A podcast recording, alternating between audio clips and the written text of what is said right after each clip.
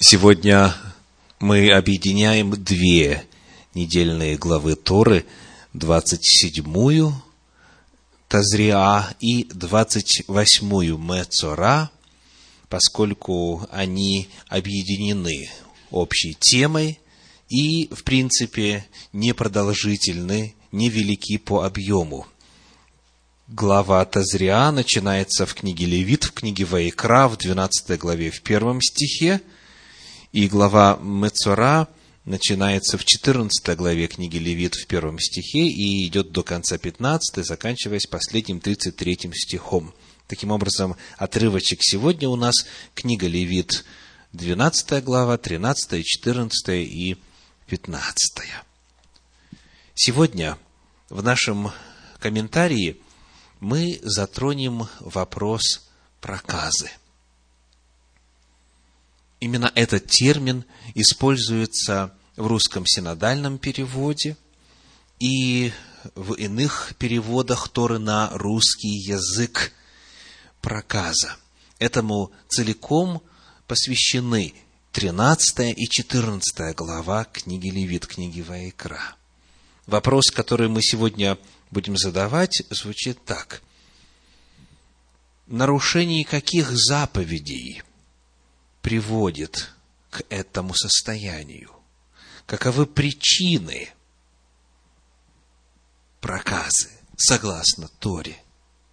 Мы посмотрим, каким образом непосредственно само Пятикнижье Моисея и известные толкователи, мудрецы и раввины Торы объясняют этот вопрос. Итак, проказа, ее причины, заповеди, нарушение которых приводит к ней.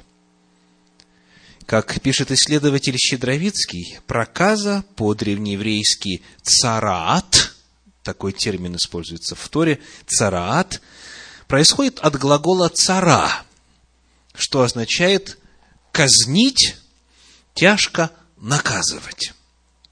Цараат дословно означает наказание. Хотя цараат часто переводится словом проказа, при исследовании оказывается, что далеко не все симптомы этого состояния похожи на проказу. Цараат может поразить не только тело человека, но, как мы сегодня читали, и ткань, и материалы, из которых построен дом и так далее. Это нечто более обширное по значению. Это нечто, что поражает разные вещества, разного рода материю. И само значение, сама этимология древнееврейского термина, используемого в Торе, цараат, это именно наказание – Соответственно, здесь сразу же появляется вопрос причинно-следственной связи. Если наказание, значит за что-то. Потому мы и задаем вопрос о причинах, о заповедях, нарушения которых приводит к этому состоянию. Есть ли в Священном Писании доказательства того, что проказа – это наказание? Например, первый случай проказы – которая описана на страницах Тори, это Мариам, сестра Моисея. Она была наказана именно. Она стала прокаженной в результате греха, о чем написано в 12 главе книги «Числа», книги Бемидбар. Затем у нас есть случай Гиезия, о чем можно прочитать в 4 книге Царств, в 5 главе 27 стихе. Гиезий стал прокаженным тоже качестве наказания. Затем есть случай Озии царя. Озия, о нем можно прочесть во второй книге Паралипоменон в 26 главе, в стихах 16 по 21. Второе Паралипоменон, 26 глава, 16 по 21. Тоже стал прокаженным, стал носителем этой болезни, этого состояния в результате греха и по причине наказания свыше. Таким образом, сама этимология, само значение термина «цараат» и библейские примеры звучат в унисон. Это кара. это наказание. Как пишет классический иудейский комментарий Санчина, настоящей причиной цараат является распространение человеком дурных слухов, использование дара речи для того, чтобы оговаривать людей и строить козни. Мудрецы Торы объясняют, что слово «мецора», объясняющий или определяющий человека, пораженного этим заболеванием, мецора, означает «моци шемра», то есть порочащий имя ближнего. И вот в Торе есть минимум одно место, где связывается состояние царат и грех злоречия.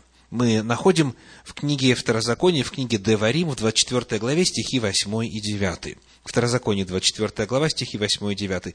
«Смотри, в язве проказы тщательно соблюдай и исполняй весь закон, которому научат вас священники левиты. Тщательно исполняйте, что я повелел им. И вот следующий стих. Помни, что Господь Бог твой сделал Мариаме на пути, когда вышли из Египта. Говоря о том, что нужно тщательно соблюдать закон о цараат, о проказе, Бог тут же говорит, помни, что с Мариам было. Таким образом, ее наказание и проказа связываются. Вспомним числа 12 глава, первые 10 стихов. Книга числа, книга Бамидбар, 12 глава, первые 10 стихов. «И упрекали Мариам и Аарон Моисея за жену Ефиоплянку, которую он взял, ибо он взял за себя Ефиоплянку. И сказали, Одному ли Моисею говорил Господь? Не говорил ли он и нам? И услышал сие Господь. Моисей же был человек кратчайший из всех людей на земле. И сказал Господь внезапно Моисею и Аарону и Мариаме, «Выйдите вы трое к скинии собрания». И вышли все трое. И сошел Господь в облачном столпе, и стал у входа скинии, и позвал Аарона и Мариам, и вышли они оба, и сказал, «Слушайте слова мои. Если бывает у вас пророк Господень, то я открываюсь ему в видении, во сне говорю с ним. Но не так с рабом моим Моисеем. Он верен во всем дому моем. Устами к устам говорю я с ним, и явно, а не в гаданиях. И образ Господа он видит. Как же вы не убоялись упрекать раба моего Моисея?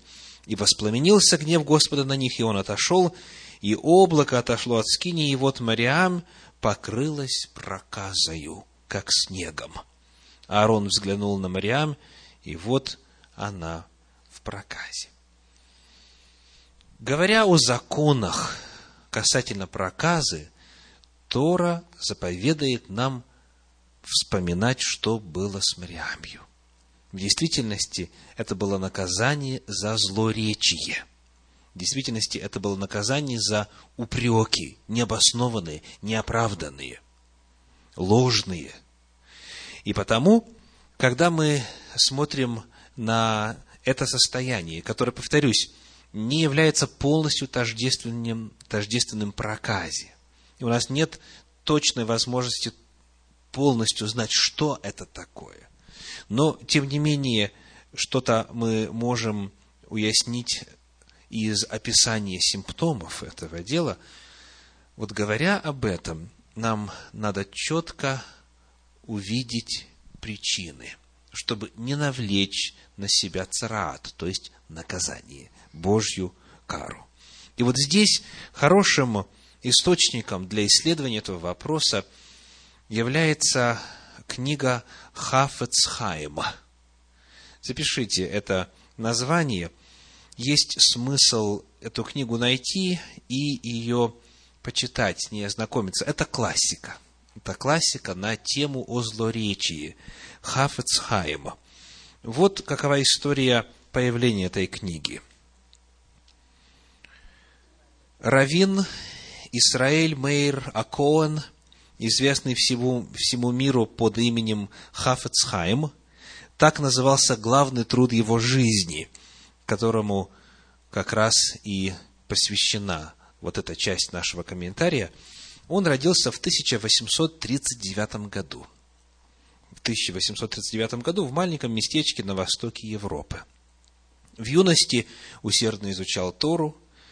Благодаря острому, пытливому уму, недюжинным способностям и искренней вере приобрел глубочайшее знание во всех разделах Торы – Молва об учености и благочестии раби Израиля вскоре разнеслась далеко вокруг, несмотря на то, что он всячески сторонился любого почета и известности. Итак, вот его труд, Хафецхайм, он издал его анонимно, потому на тот момент э, никто не знал, кто именно автор.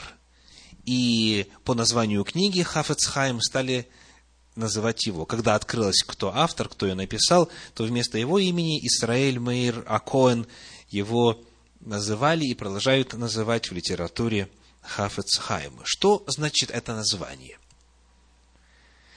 Оно взято из книги Псалтирь 34 главы, стихи 12-13. Псалом 34, стихи 12-13. «Хочет ли человек жить, и любит ли долгоденствие, чтобы видеть благо?» Удерживая язык свой от зла и уста свои от коварных слов. Так хочешь жить, хочешь видеть благо, удерживая язык свой от зла и уста свои от коварных слов. Так вот, когда мы читаем этот стих в оригинале, то в нем как раз есть в 12 стихе фраза «хафецхайм». И дословно означает «жаждущий жизни». «Жаждущий жизни». И этот труд написан для того, чтобы рассказать, как уберегать свой язык от плохого и уста свои от обмана, от лукавства. И в этой книге, в этом труде есть 31 заповедь Торы из 613 заповедей, 31, которые относятся к запрету на злоречие, на использование языка не к месту. Еще один термин, который важно знать, это термин лашон гара. Лашон – это язык, ара – это злословие, злословящий язык. Злословие и даже проклятие. Лашон гара или лашон ара.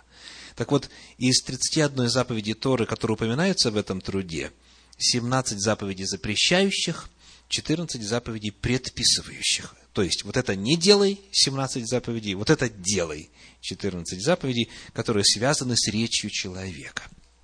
Если вам эта книга попадется, вы получите и удовольствие, и благословение от изучения. У нас нет сегодня времени в рамках а, комментария, которому мы отводим обычно 30-35 минут, нет времени пройти по всем этим заповедям или даже упомянуть их, но мы остановимся на некоторых заповедях, которые касаются использования языка, касаются злоречия, касаются лашонгара и могут стать причиной Божьего наказания. Итак, вот одна из них. Книга Исход, 20 глава, 16 стих. Исход, 20 глава, стих 16, книга Шмот, 20-16. Говорит, текст известный, не произноси ложного свидетельства на ближнего твоего. Попросту говоря, эта заповедь означает не произносить в отношении кого-либо заведомую ложь. То есть давать ложное свидетельство, сообщать что-то, утверждать что-то, что, как мы знаем, не соответствует действительности. Если человек это делает, он просится на цараат. Первая заповедь, известна эта часть деколога, часть десятисловного закона, не произноси ложного свидетельства на ближнего твоего, запрет на заведомую ложь о ком-то. Ну, тут вопрос понятный, мы его не будем даже истолковывать долго, поскольку эта заповедь известна и в иудаизме, и в христианстве, да и в принципе понятно. Теперь еще одна. Я их привожу в произвольной последовательности. Книга Левит, 19 глава, 16 стих. Заповедь, касающаяся Лашон Гора. заповедь, касающаяся злого языка. Итак, сказано, Левит 19.16, Вайкра 19.16. «Не ходи переносчиком в народе твоем, и не восставай на жизнь ближнего твоего, я Господь». Еще одна форма нарушения заповедей о речи – это ходить переносчиком. Что это означает? В подлиннике говорится именно о переносе информации, то есть о передаче информации о ком-то. То есть означает, что вы не с ним говорите, не с ним решаете вопрос, а кому-то о нем рассказываете. Рассказываете что? Что именно запрещено? Эта заповедь состоит из двух частей. Не ходи переносчиком в народе твоем и не восставай на жизнь ближнего твоего. Вторая часть объясняет первую. То есть, что не разносить, какую информацию не говорить.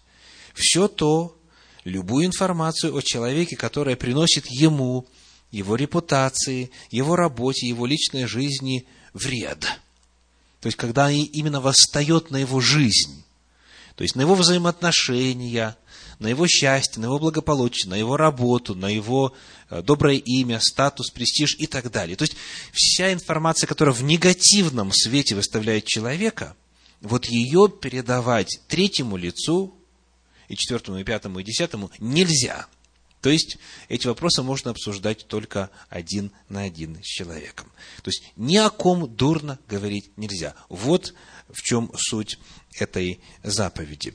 Этот запрет подразумевает лашон гора. Это термин, который означает утверждение, унижающее человека или наносящий ему ущерб. И вот здесь важно отметить, что в отличие от исход 20.16, где говорится, не произноси ложного свидетельства,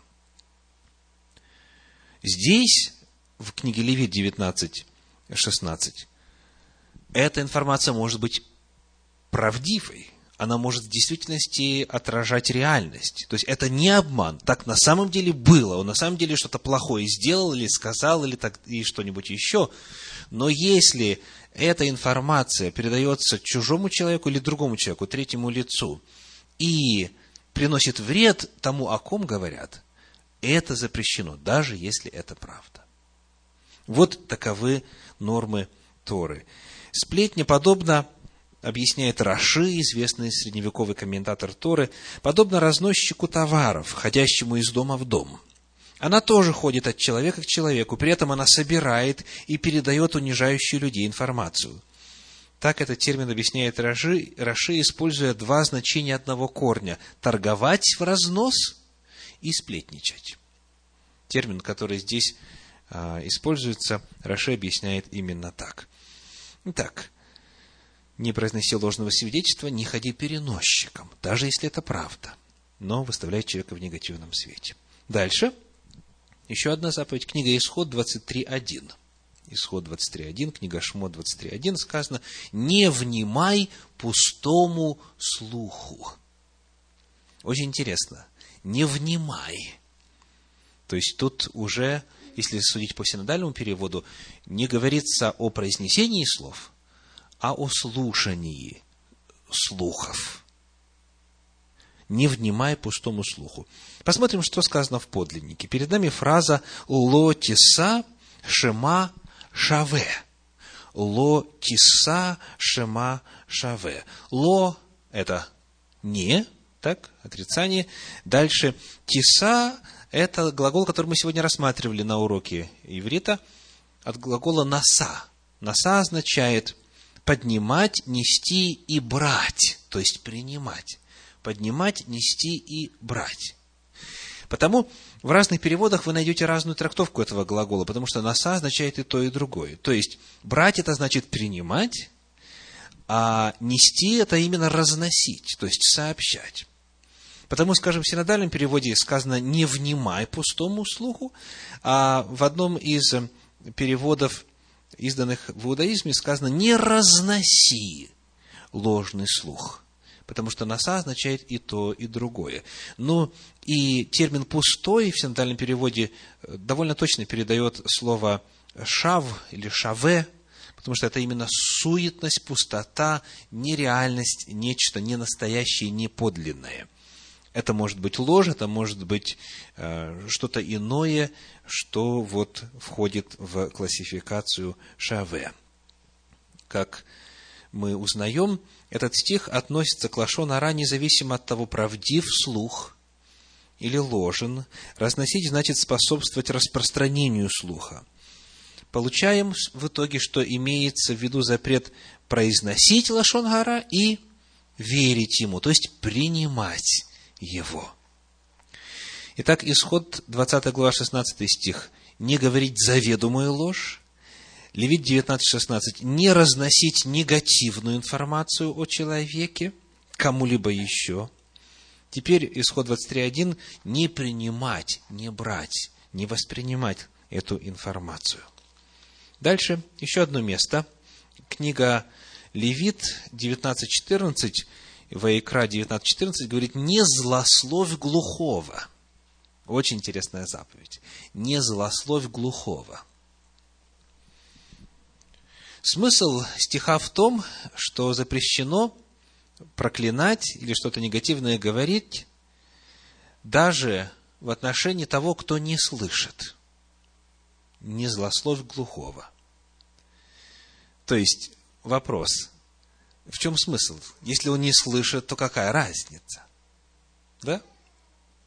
Библия говорит, даже если человек не слышит, его и в отношении его нельзя говорить плохое. Значит, естественно, нельзя проклинать того, кто слышит.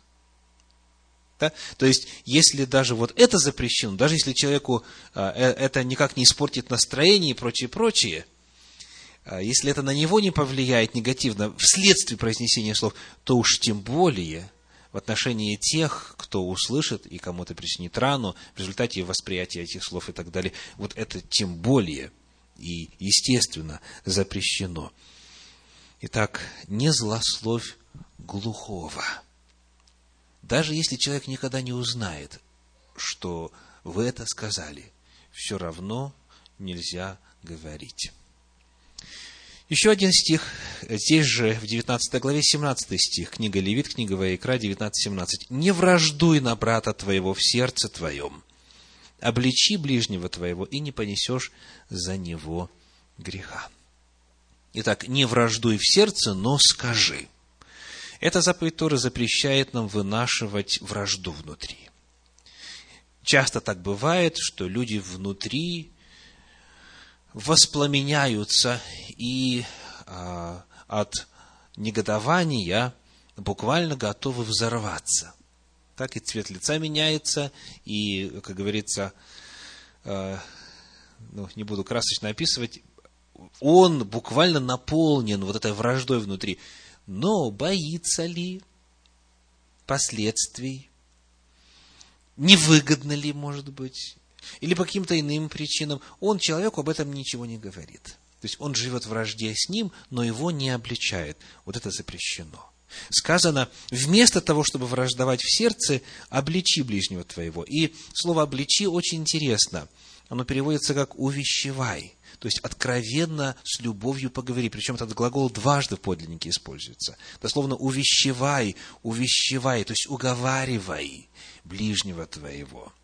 Если вы знаете и видите за кем, что он поступает или она неправильно, вместо того, чтобы внутри терзаться и там его благословлять в кавычках внутри, даже внутри нельзя. Нужно с ним поговорить и увещевать его, попытаться наставить на истинный путь. Если кто-то начинает при нас злословить другого человека – и мы вместо того, чтобы остановить его, то есть не внимать пустому слуху, не принимать пустой слух, содействуем ему, слушая его рассказ, мы нарушаем заповедь. Мы нарушаем заповедь «не принимай», мы нарушаем заповедь «не разноси». И вот в данном случае Тора говорит, что если тебе есть что сказать, если тебя это возмущает, пожалуйста, пойди к человеку и с ним полюбовно, по-доброму, по-дружески, по-человечески, на худой конец, поговори. И а, потому мы рассмотрели еще с вами одну заповедь, которая связана с Лашон Гора, со злословием. И, конечно, понятно, что, коль скоро эти высокие идеалы не пользуются большой популярностью в народе, эти заповеди постоянно нарушаются, то мы часто с вами оказываемся в ситуации, когда не знаешь, как поступить. То есть не в том смысле, что не понимаешь, как правильно надо было бы, а когда не хватает смелости поступить правильно. Ну, например, вот человек отверзает уста, и через два слова понимает, что сейчас он будет делать лашон гора. Так? Что он сейчас будет злословить кого-то. Что надо делать? Что надо делать? Вот э, что предлагает делать э, исследователь Зелик Плискин, который написал практическое руководство по книге Хафецхайма, которую я раньше упоминал, он говорит, важно помнить, что прервать собеседника, открывшего рот для Лашон Гора, надо сразу, как только мы поняли, что он собирается произнести Лашон Гора. Не нужно ждать, когда он закончит говорить, как бы из вежливости там и прочее. Каждое слово Лашон Гора – это отдельное нарушение. И не только с его стороны, но и с нашей, пишет он. Поэтому наша обязанность остановить человека, не дать ему впасть в грех. Ну, а если ему все равно, то, по крайней мере, мы можем, имея власть над собой и над своими ушами, сказать, извините, но мне нельзя слушать злоречие о ком-то вне его присутствия. То есть, вместо того, чтобы обличать этого грешника, вы можете о себе сказать, я, к сожалению, не могу на эту тему говорить. Я, мне запрещено, или Бог мне запрещает, или Тора мне запрещает слушать злоречие о ком-либо. Точка. И стоит это сделать несколько раз в присутствии человека, как он потом уже дальше на следующий раз, на третий, второй, четвертый и прочее, он знает что в вашем присутствии это делать нельзя. Мы упомянули с вами несколько вот из этих заповедей числом 31, которые подробно разбираются, разрабатываются в книге Хафецхайм. И я надеюсь, что у вас будет возможность и эти заповеди, во-первых, для себя переосмыслить и оценить, принять свою жизнь, и при возможности изучить и остальные, которые имеют отношение к данному вопросу. Говоря в целом, в качестве обобщения, иудаизм весьма сурово относится к этому греху. Не только сама Тора и пророки, но в целом в народе Божьем вот какие высказывания в адрес злословия можно встретить в Гемаре.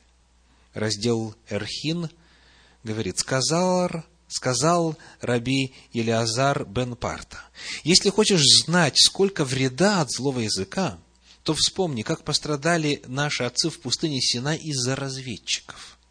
Разведчики говорили плохо о стране.